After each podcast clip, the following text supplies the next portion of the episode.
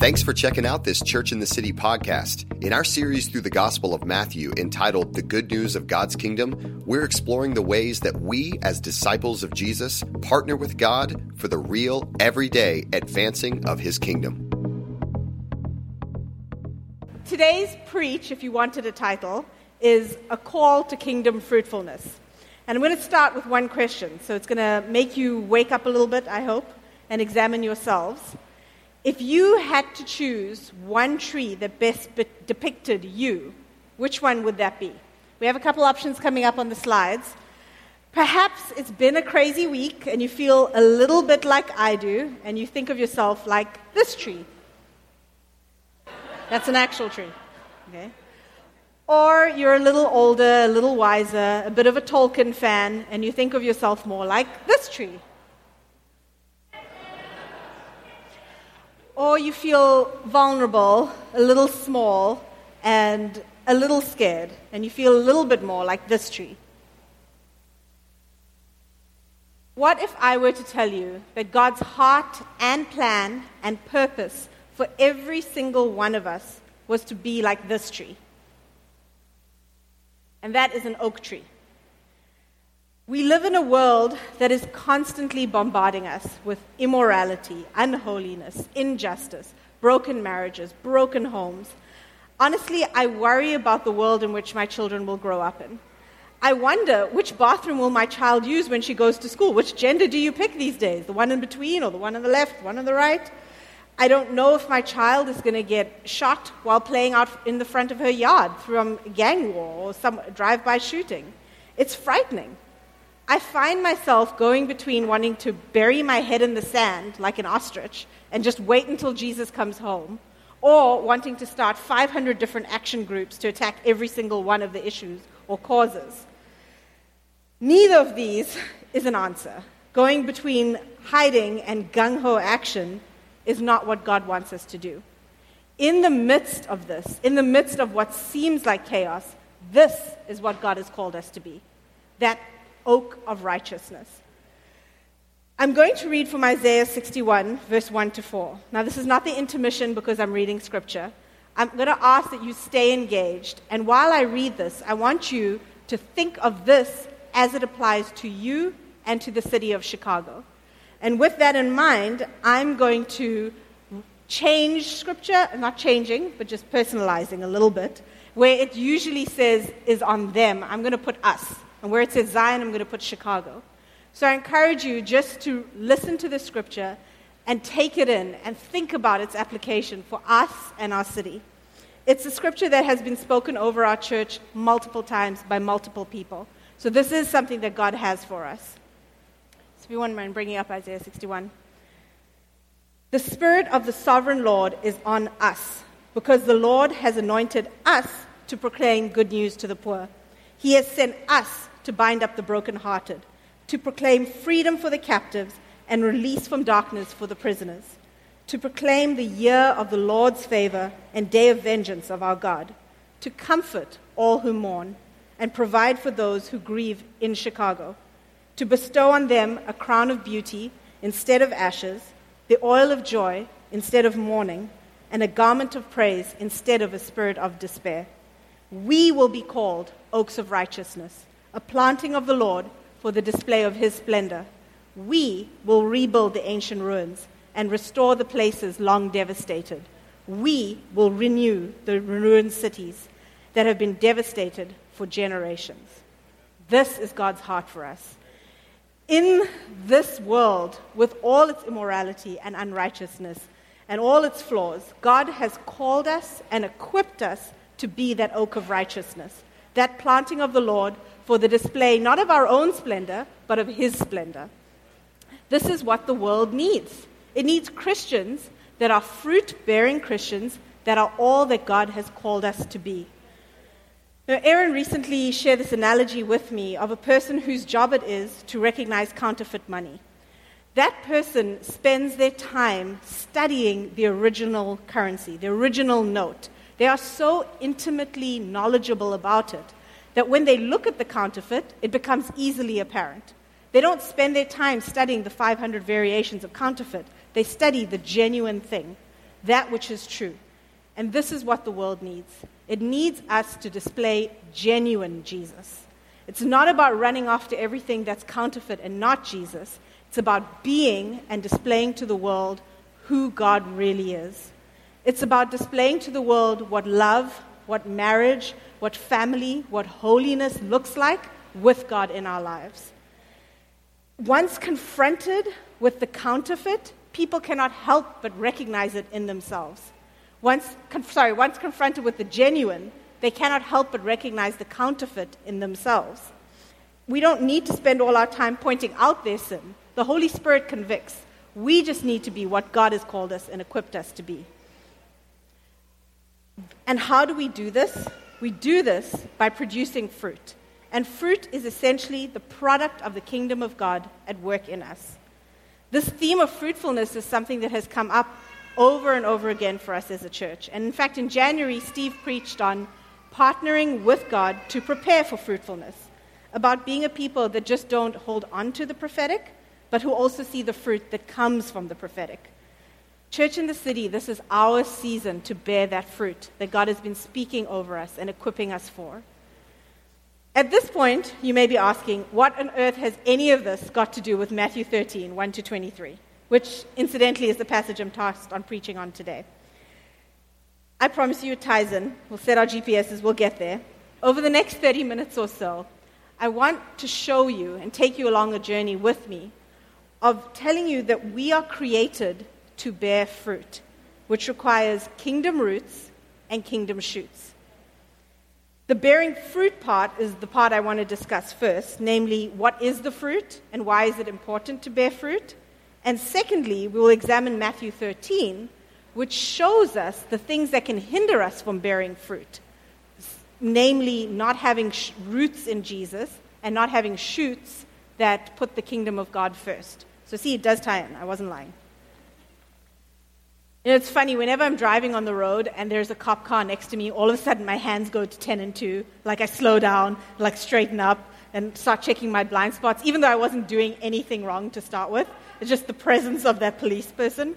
The pulpit is kind of doing the same thing to me right now. I feel the need to, like, confess my sin. So, Nariah, I'm sorry, mommy ate your cookie that you got from the birthday party yesterday. It didn't get lost. I ate it, okay? I'm pregnant. Okay. So, just needed to get that out there. So, back to the preach. So, what is fruitfulness exactly? Fruitfulness in the Bible has many definitions and characteristics attributed to it. Most commonly people will probably know Galatians 5:22, which are known as the fruits of the spirit. And these are love, joy, peace, patience, kindness, goodness, faithfulness, gentleness, self-control. Against such things there is no law. What's important about these is that the Holy Spirit is required to display these fruit. It's not something you can just do all of a sudden. You need the equipping of the Holy Spirit to display these genuinely. The second category, if you want to call them, of fruit is character fruit. And these are a little harder to measure, a little harder to see sometimes, but just as important as any of the other fruit. Philippians 1:11 mentions the fruit of righteousness, and throughout scripture we see different fruit that re- pertains to character, such as perseverance, obedience, humility, courage, forgiveness. These fruit come from daily decisions that align ourselves with the kingdom of God. It's not something that happens overnight. It's a process, it's a journey. And every day we have to come to Jesus, come to the genuine, and ask Him to work through us to produce these fruit. Then the third category is ministry fruit. These tend to be more outward, more easy to see, things such as salvations, miracles, and healings, of which there are countless examples. And none of these can happen unless you have a heart for people. You have to want to see these people the way God sees them.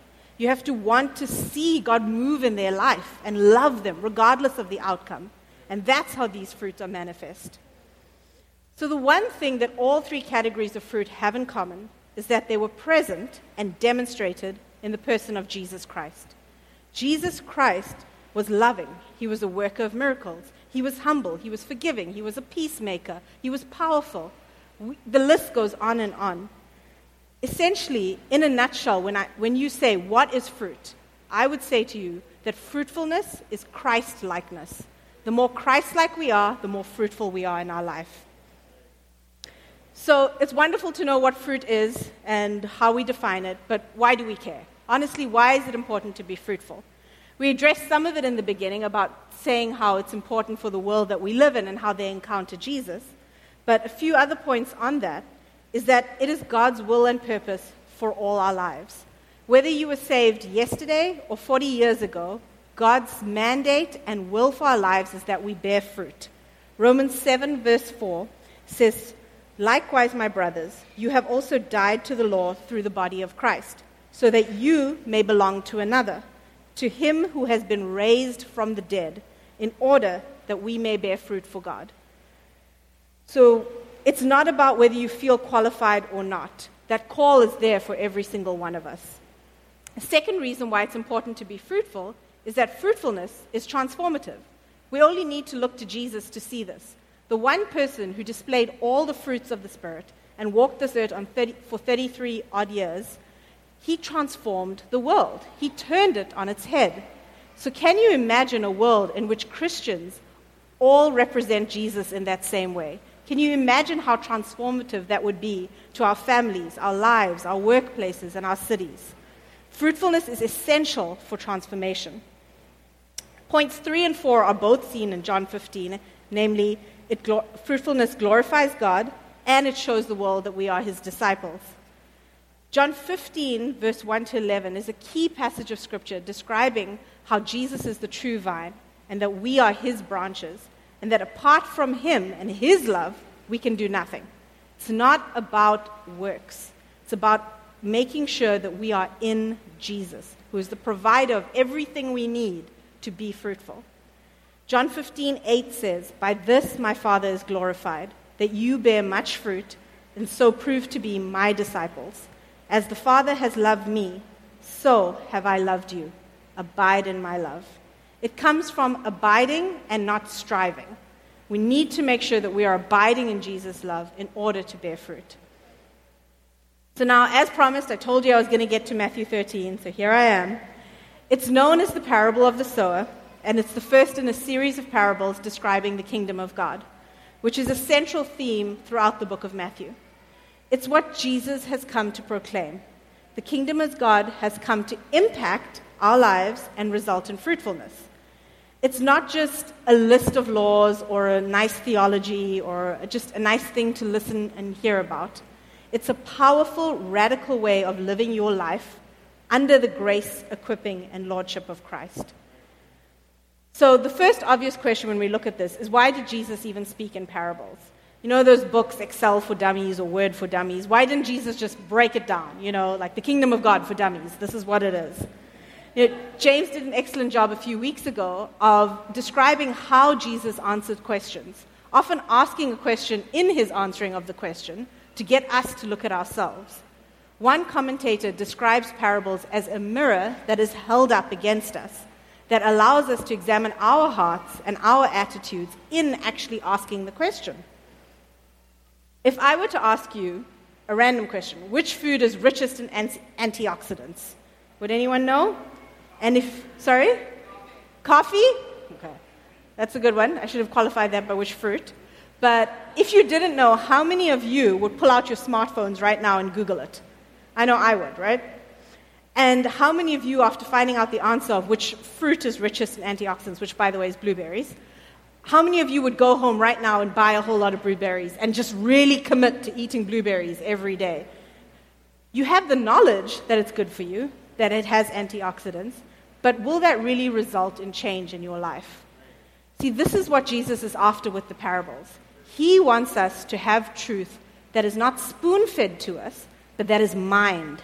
He wants us to own it, to grapple with it, to grasp it, so that it can cause change in our life, so that it can produce fruit, which is what He's after. Think of it like tilling the soil of our hearts to make it fertile and receptive to the Word of God. Jesus is not concerned about just passing on information. He wants us to have heart knowledge, not just head knowledge. We see example of a parable at work in 2 Samuel 12, verse 1 to 6. This is where David has sinned by sending Uzziah out to battle to die so that he can take Uzziah's wife, Bathsheba, as his own. The prophet Nathan confronts David with his sin by telling him a parable the parable of a king with many sheep who goes and steals a sheep from the poor man who only had one sheep to begin with. David is outraged by the injustice of this. And when confronted with the fact that that's actually what he's done with Uzziah, he's heartbroken and he's repentant. You see, the parable helped open David's eyes to his current heart situation and resulted in change. It resulted in repentance and coming back to God. That's what Jesus is after in the parables. The, to contrast the way Jesus approached our response to the parables versus the scribes and Pharisees, we see a stark contrast here.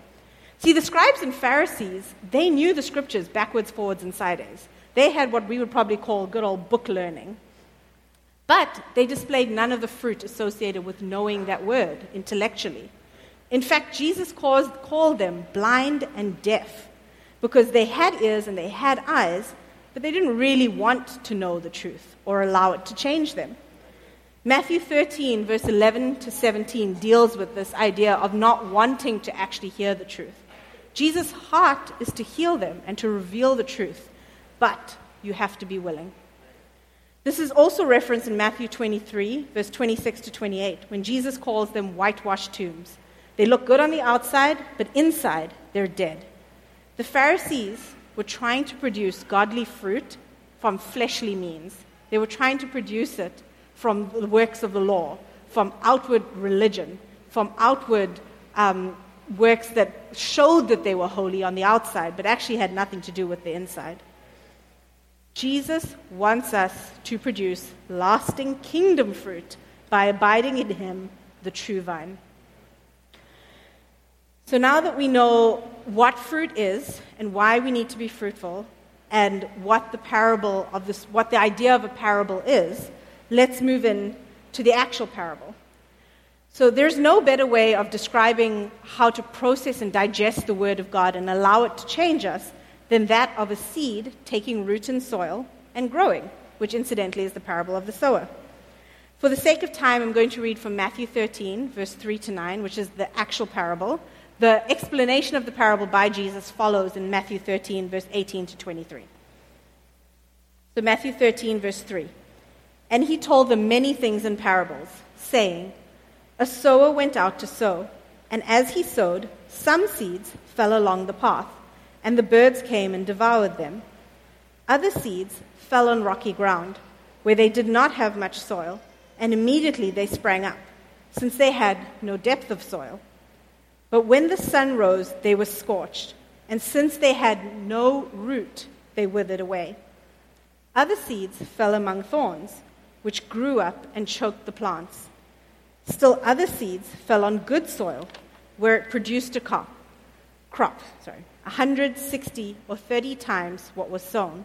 Whoever has ears, let them hear. So if we break it down to the different components, we see that there is a sower, which in this case is the preacher of the word. It can either be Jesus, the Holy Spirit, or often us in this day and age. The second component is the seed, which is the word of the kingdom, which is now contained within Scripture. It contains the potential for more, but needs activation in soil. The third component are the types of soil, of which there are four. The first is the path, where the word is heard but not understood, and the devil takes it away before it can have any effect. The second is the rocky ground or shallow soil, where the word is received with joy, but because it has no root, it has only a temporary effect and has no endurance and cannot withstand the trials that come as a result of the word. The third are the thorns and the weeds. This is where the word is heard, it's received, it takes some root. But the shoots get distracted along the way. It gets led astray by worldly things, and they become choked, and they do not produce fruit. The fourth, and this is the desired outcome, is the good soil. This is where the word is heard, it's understood, and bears fruit in different measures 30, 60, or 100.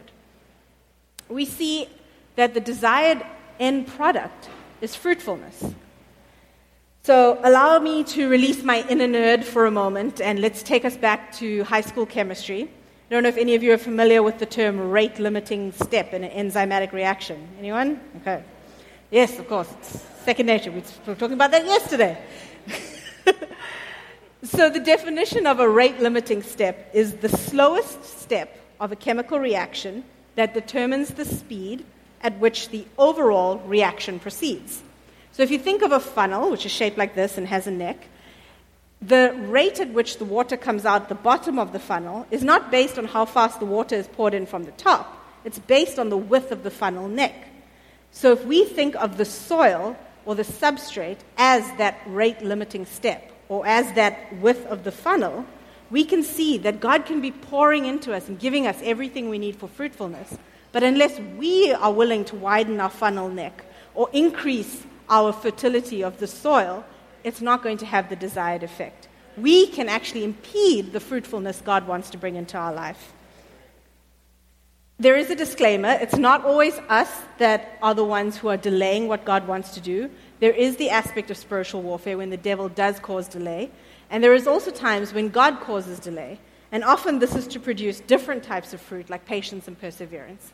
But for the sake of this parable, we're looking at the ways in which we can be the ones causing the delay. So now we know the different components associated with fruit. Let's look at how do we bear fruit. Just like a plant needs time to grow roots, send up shoots, and bear fruit, so too we need time to do that. So, in order to bear fruit, the most important thing, and I can't overemphasize this, is one, we need to root ourselves in our identity as a son or daughter of God for endurance. And this is what will overcome the rocky or shallow soil. Colossians 2, verse 6 to 7 says, So walk in Him, referring to Jesus, rooted and built up in Him and established in the faith. So bring to mind that oak tree from the beginning, that massive, large oak tree. Incidentally, the picture before the oak tree was of an oak sapling, which started off very small I know absolutely nothing about plants, and I have the absolute opposite of a green thumb. Basically, if you want your plants to die, bring them to my house. I will happily kill them for you. So I don't, I don't grow things very well. And so I had to look up information about an oak tree and oak roots. And it was fascinating for me to find out that when an acorn lands in soil and begins to grow into a sapling, that most of its energy is actually spent on producing roots. There's one major root, which is the taproot, which goes down many meters in order to find the water table or the source of moisture. And then there's roots that grow out to the side. Most of the growth happens underground before you see anything happening above the soil, before you see any kind of outward expression of that oak tree growing. What I was also interested to find is that that root system is often two to three times the size of the tree that grows above it. So you see that impressive foliage, the size of that, two to three times of that, is below the ground in roots. And I thought this was really cute, but if two, trees of the same species grow next to each other, they can graft their roots together and actually share the same root system, which I thought was just cute.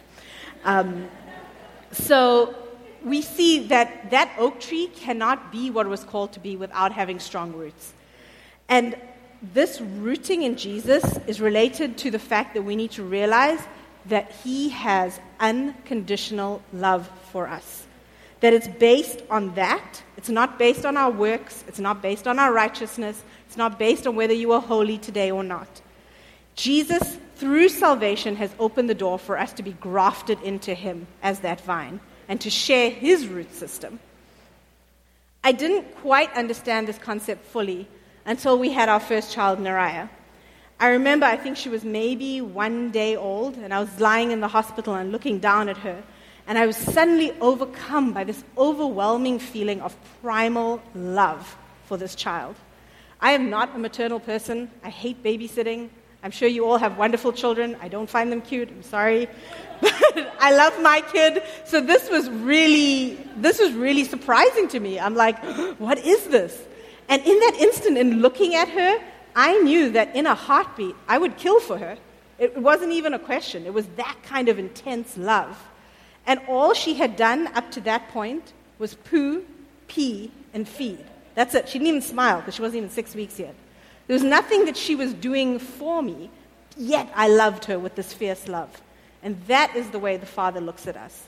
When He looks at us, He sees Jesus, His Son.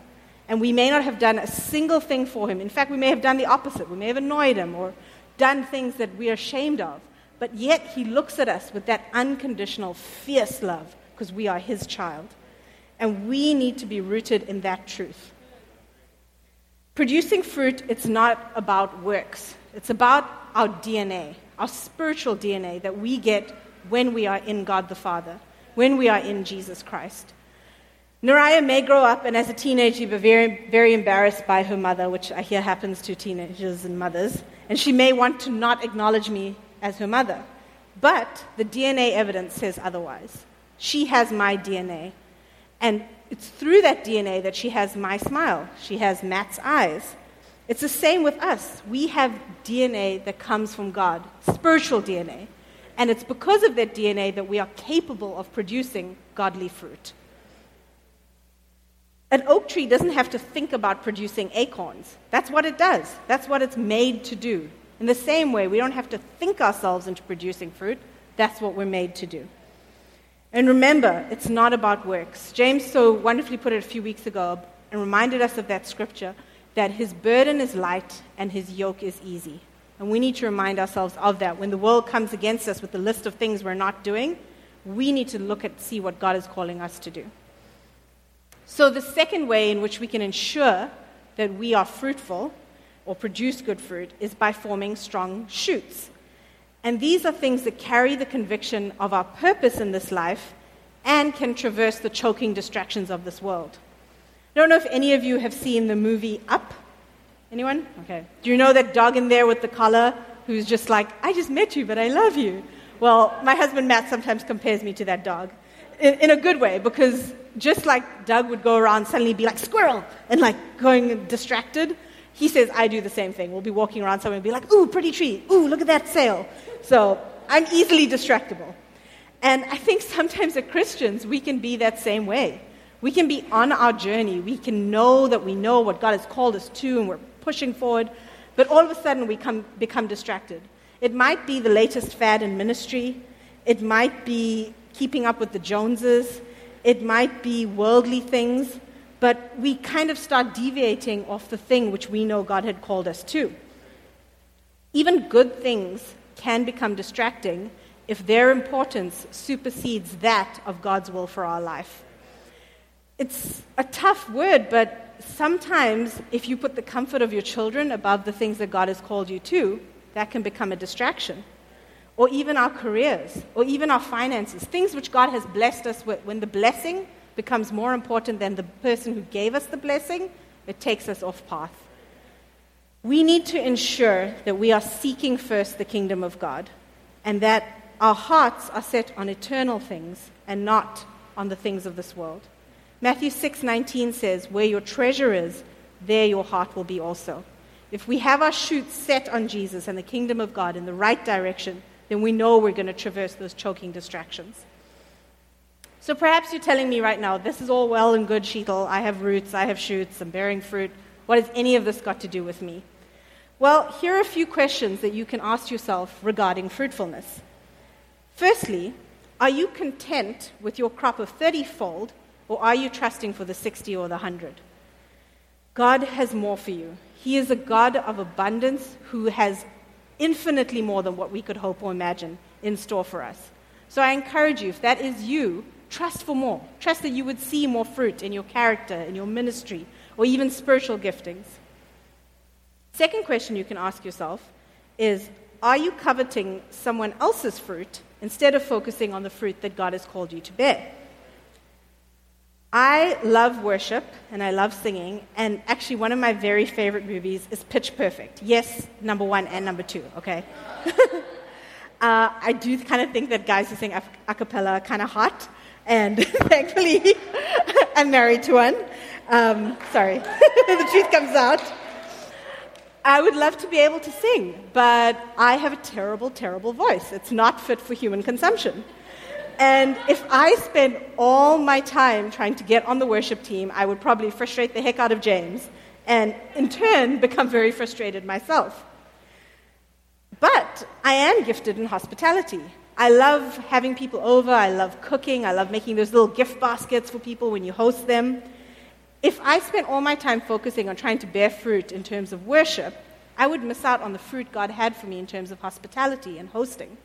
So we need to ask ourselves the fruit that we're bearing, is it in line with the fruit that God is asking us to, or calling us to, or equipping us for in this season? The second question, or third question you can ask yourself is Are you frustrated that it's taking too long to see this fruit? This is the one that gets me all the time. So often I hear myself crying in prayer, Jesus, teach me patience quickly. And it doesn't happen. and honestly, when I walk into the room of a senior citizen in the hospital, I'm talking about someone 90 plus, so Marie, this, excuse, this excludes you. And I ask them a very simple question like, Do you have chest pain? Or when did you have your heart attack? Expecting a simple, Oh, it was two years ago, or No, I don't have chest pain. They start with, Well, in 1945. And I'm like, Oh, save me. It, it grows my patience fruit very much. I think it's something that we all need to realize that we all need growth in is patience. And it's something that God's heart is for us to grow in. But it takes time. It's hard when we live in a world of instant gratification to realize that the fruit of the kingdom isn't through instant gratification. It takes years from an oak tree to go from that acorn to a sapling to an oak tree. Give yourself time. Give yourself the gift of patience. And don't forget the most important thing patience is a fruit too. You think you're not bearing fruit, but you're bearing the fruit of patience. So, the fourth question to ask yourself if you are bearing fruit is Are you perhaps bearing fruit, but not recognizing it as fruit? Don't discount the importance of character fruit. It is essential in this day and age. It's often the way in which someone is seen as a Christian in the outside world. I encourage you to read the book of James, which contains within, within it teaching on spiritual maturity as a Christian. Perhaps you are, a lead, you are not a leader in the church, but you recently forgave someone who hurt you desperately. That is the kingdom of God bearing the fruit of forgiveness in your life. Perhaps you haven't raised anyone from the dead or had 500 salvations, but this time, when people at work were gossiping, you chose to get up and walk away. The kingdom of God is bearing the fruit of righteousness in you. Don't discount those things and don't forget that God is moving and working in us. So it may be, seem very easy for me to stand up here and share what we should be doing, as though somehow I have all the answers, I have it all together. I guarantee you I do not. This could not be further from the truth. God is continuing to teach me on a daily basis about all of these things. And I would like to share with you about how He's been working with me through some of these specific things by sharing a testimony with you. Think of it as a type of parable, except this time it's not hypothetical, as much as I would like it to be in some places. Um, it's actually true. So, I work as a physician, and my whole life I have loved medicine. I went to medical school in South Africa, and when I was doing my residency, I met my dashing husband, Matt, who whisked me off to Chicago, and we got married. After moving to the US, it took three years for me to write my board exams and apply for residency here in the US so I could practice as a doctor. It was a particularly hard season for me. I had always thought of myself as a doctor. That is where I got my identity from. That's where I got my rootedness from. That's the thing that told me I was worthy of love. That's the thing that told me that I was important, that I was worth someone's time.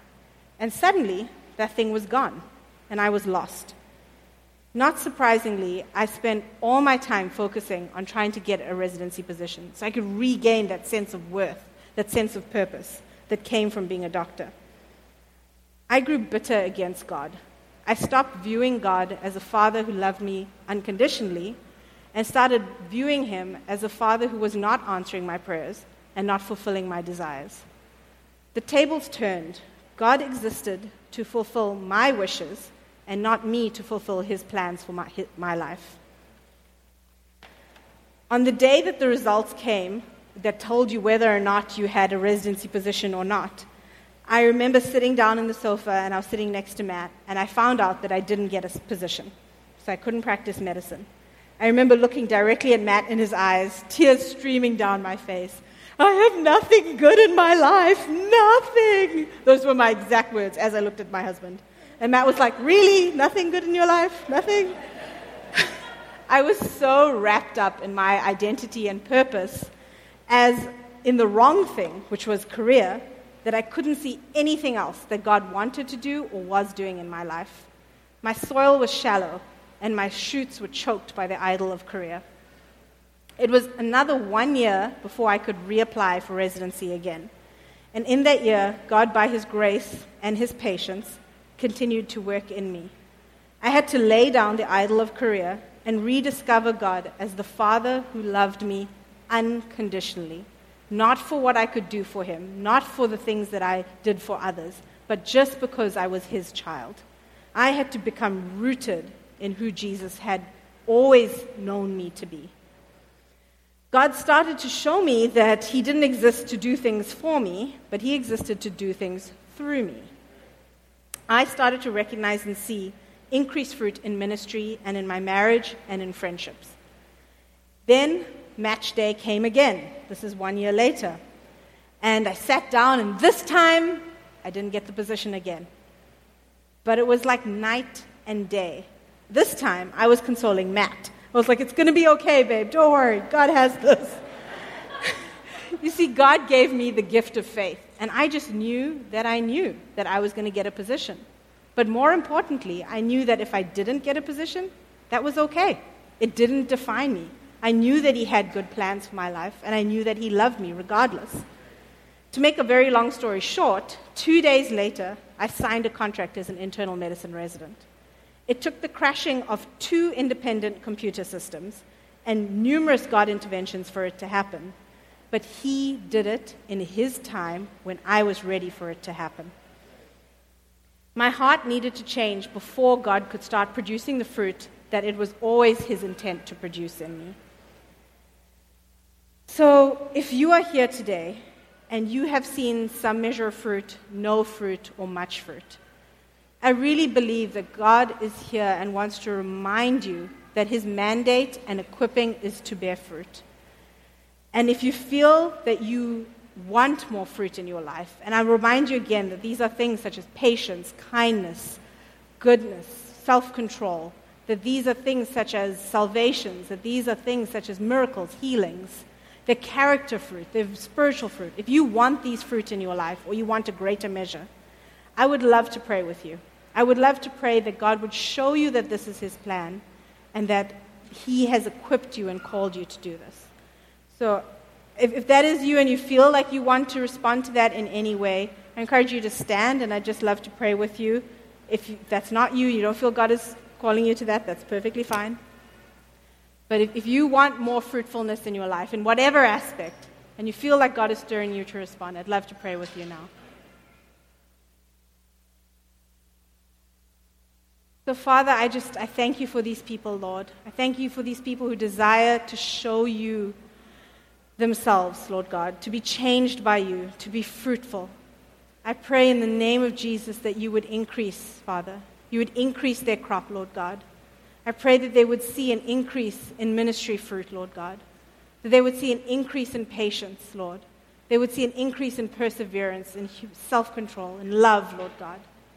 I pray that they would see themselves as those oaks of righteousness, Lord, for the display of your splendor, Father. Holy Spirit, won't you come? Won't you come and touch these lives? Increase them. Increase them, Father. Increase their growth. Increase their bearing. In Jesus' name.